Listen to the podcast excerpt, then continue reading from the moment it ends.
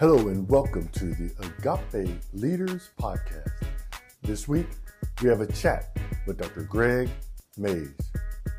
As always, I'm so happy to be in here with you right now. And I have quite a bit on my mind, and I don't know if I'm going to talk about a couple of things or just the one that's primarily on my heart.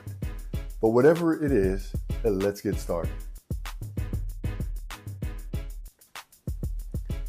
I was having a conversation recently and I said, This is going to be a podcast episode.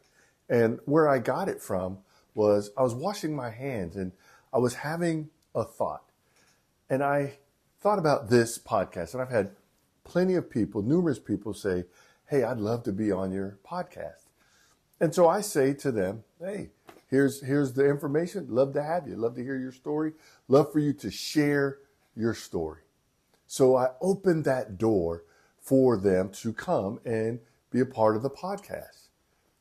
However, many times people do not walk through that open door. They they say this is what they want, but then they don't follow through. And so I'm washing my hands and I had that thought. And then I said, because I realized that's what we do with God.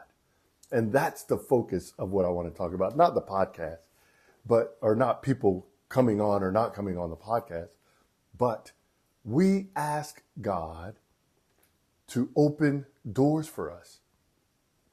And when he opens the door, we don't walk through. The reasons for us not walking through may vary, but the reality is God opens a door and we don't walk through. We say, Lord, I want this. God says, okay. He opens the door. But when we look, we're like, oh, that's going to require too much or, or this or that. And so we don't walk through that door. But we got nerve enough to get upset at God when our lives start to fall apart. I'm in now the book of Mark, and many of you may know this story. Jesus, when he's teaching, this man walks up, and I'm in Mark chapter 10, verse 17. It says, As Jesus started on his way, a man ran up to him and fell on his knees before him. Good teacher, he asked, what must I do to inherit eternal life? Translation Good teacher, will, will you open a door for me? Will you make a way for me to do this thing that I want to do? And in this case, he wants to inherit eternal life. And so Jesus says, Why do you call me good? No one is good except God alone. You know the commandments. You shall not murder. You shall not commit adultery. You shall not steal. You shall not give false testimony. You shall not defraud. Honor. You, you shall not defraud. Honor your father and mother. And he says, Teacher, all these I have kept since I was a boy. Watch what Jesus says to him. One thing you lack. Go, sell everything you have and give to the poor, and you will have treasure in heaven. Then come, follow me. And the Bible tells us that the man's face fell, and he went away sad because he had great wealth. You see, he wanted to go through this door, but he wanted to go through the door on his terms. That isn't how God works. When you ask God to open this door for you, God, I want to do this thing. God will open that door. But it's probably not going to look like what you thought it should look like. Why? Because God does not owe us anything. God doesn't owe us, He didn't owe us salvation. He gave it to us freely, but He wasn't required to give it to us. And some people will say, well, I, I didn't ask to be born. I didn't ask to be created. Okay, but you're trying to benefit from being created. When you say things like that, what you're really saying is, I want to benefit. I want all the benefits. I want all the, the, the easy things because I didn't ask to be here, but I am going to take advantage of the things while I'm here. No, no, no, no, no. You don't get to do that. You don't get to say, well, I didn't ask to be born or I didn't ask to be created. And then expect all of the good things that God has prepared for those who love him, that, that you just get to have those without consequence. No, you have to accept those consequences. So when the man walks away and, and, and his face falls and, and he's, because he's very wealthy, watch what Jesus says. He looks around and he says to his disciples, how hard it is for the rich to enter the kingdom of God. Now, this is what the, this is the door that the rich young man asked God to open. How can I inherit eternal life? Will you open the door to eternal life to me? And Jesus says, yes, this is all you got to do. You, you keep all the commands. Yeah, I kept all the commandments. He says, you lack one thing. Go and sell what you have, give it to the poor, and come and follow me. You want the door open. Here's the path through the open door. And the rich young man said, no, I will not be walking through that door. And so Jesus is now explaining how difficult it is to walk through an open door when God is asking you to let Him prune you. And that's exactly what Jesus was doing to the rich young man. And the disciples were amazed at this. But Jesus said it again Children, how hard it is to enter the kingdom of God. He says, It is easier for a camel to go through the eye of a needle than for someone who is rich to enter the kingdom of God. And sometimes we think that means, I'm just using names, I'm not saying whether or not they're saved or not, but we think Bill Gates and Jeff Bezos and people who are very, very rich, the, you know, the Walton family, that, oh, well, they can't enter the kingdom of heaven. No, it doesn't say rich people cannot enter the kingdom of heaven. It says how difficult it is. And the reason why it's difficult is because rich people, I'm not saying those names that I said, but just generally speaking, wealthy people have a tendency to rely on their wealth. But it's not just wealth monetarily. People out here are very, very handsome, are very beautiful, and they rely on their looks to get things done.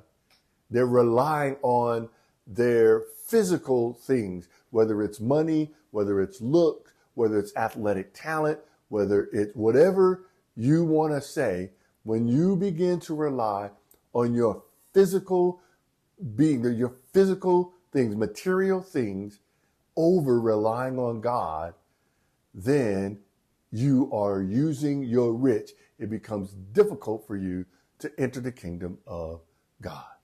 And this is what Jesus is sharing with us.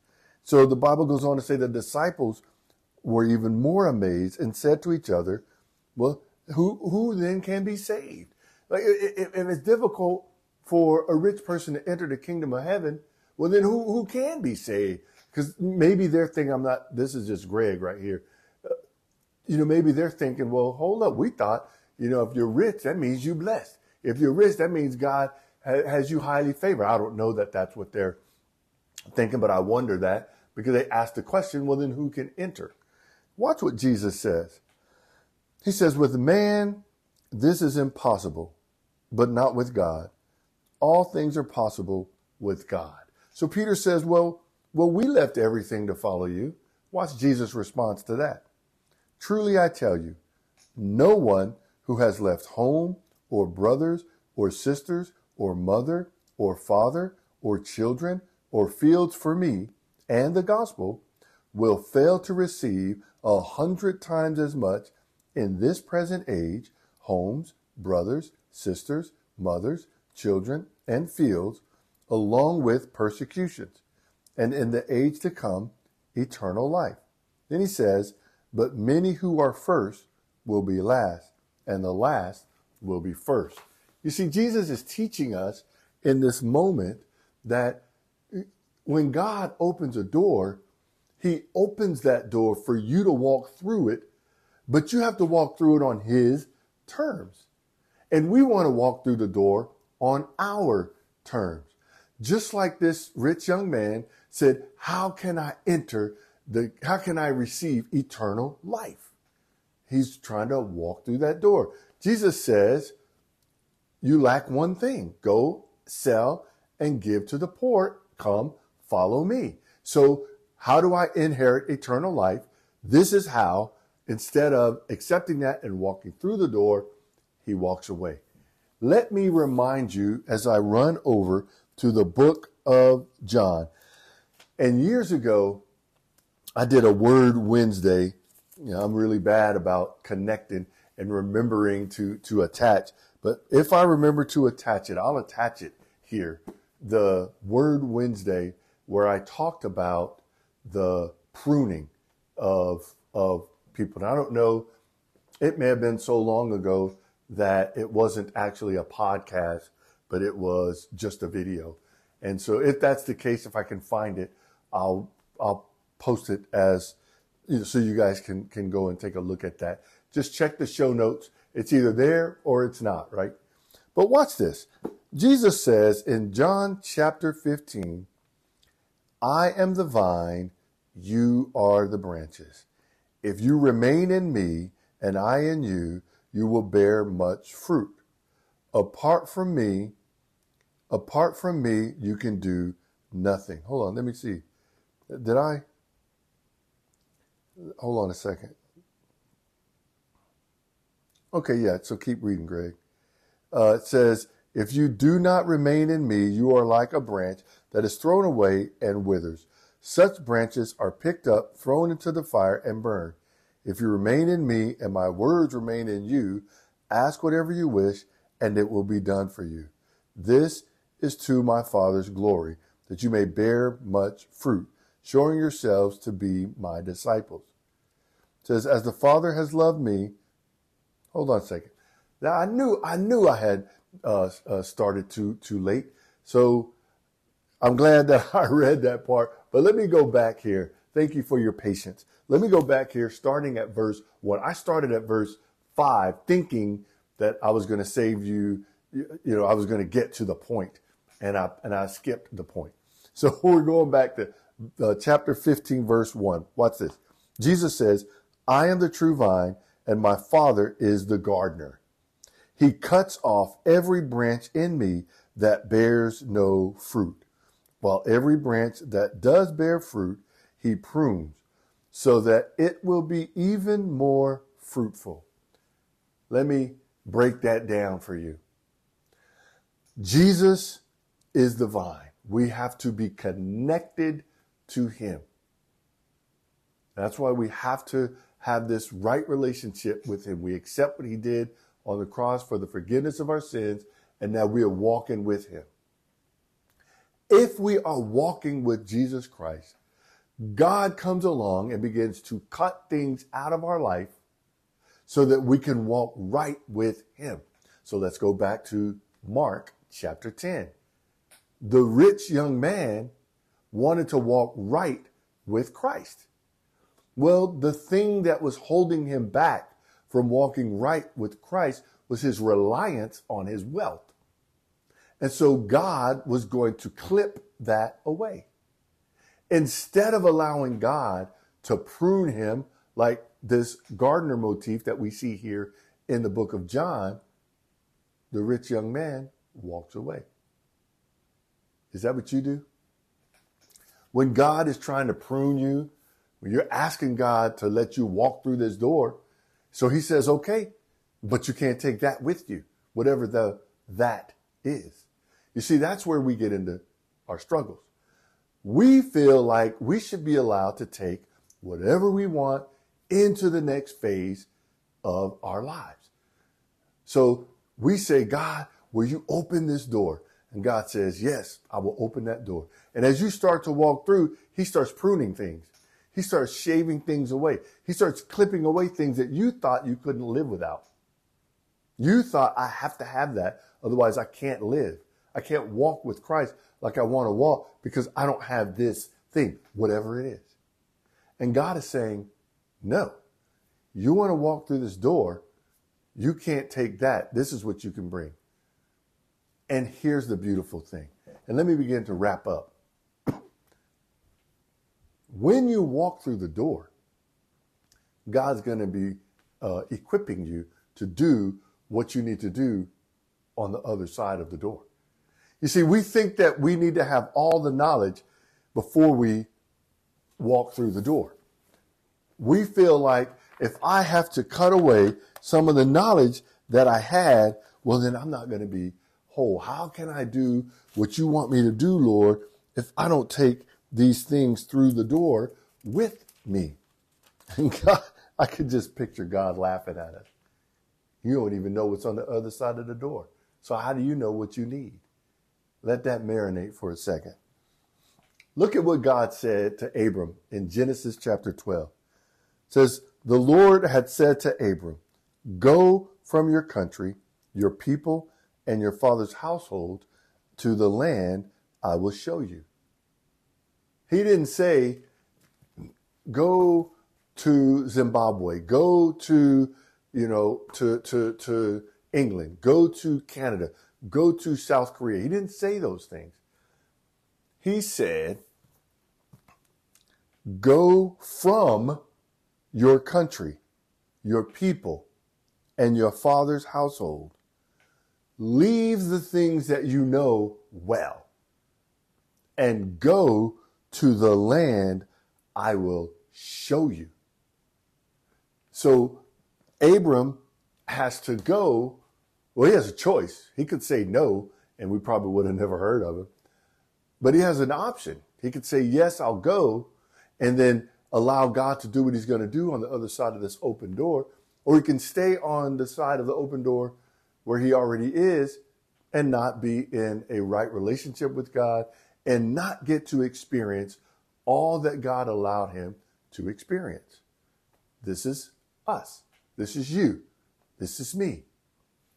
As you are walking with Christ, when you say, Lord, will you open this door? That's you asking for something.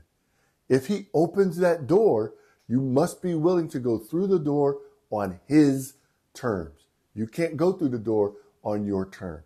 And I'm going to say this as kind as I possibly can. He doesn't care if that upsets you because he knows best always. Let me say this to you so it's clear, and I will get us out of here on this. I want you to hear me say this. You will never know more than God. You will never be right to God being wrong. No matter what you think, if you are comparing what you are saying and it is opposite of what God is saying, let me clear it up for you so you can rest and relax. You are the one who is wrong. So when you say, God, I want to go through this door, and God says you can go through that door, but you cannot take this thing with you, put that thing down and walk through the door.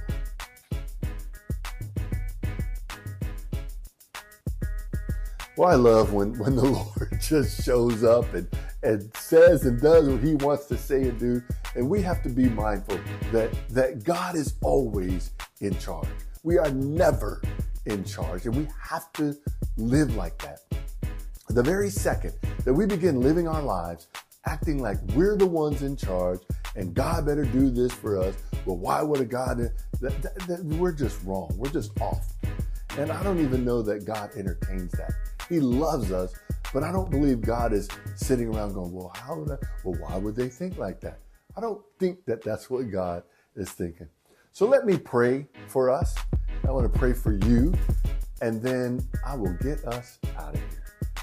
Father, in the name of Jesus, thank you so much for all that you do in and through our lives. You allow this ministry, this podcast, to continue to be here for the people. Thank you so much, Lord God, for that. I'm grateful, Lord, that that you allow this listener to tune in week in and week out, or maybe it's their first time. I pray that you met them right where they are and that they received a word from you. Not just a word, a frivolous word as we use that expression, but understanding what your Bible is saying and having a desire to get into their Bible and to read their Bible, to begin to see how your word witnesses to itself and how they can see how just living their life, focusing on you, would allow them to grow in such a way that people will begin to glorify you because they're watching their lives. Thank you so much, Lord God, for this listener. And Lord, as always, we pray that you would continue to grow agape leaders as we have uh, this spiritual side, but we also are doing uh, leadership training for organizations and, and hosting workshops for them, hosting these courses for them, because we want them to, to have a biblically based, a, a God sound leadership team, because that leadership team will grow and prosper in your name. That's our heart's desire here. So thank you so much for giving us that mission. As always, Father, we thank you and we praise you in Jesus' name. Amen. Well, that's all we have for this week's Agape Leaders podcast. Until next time, you have a blessed week.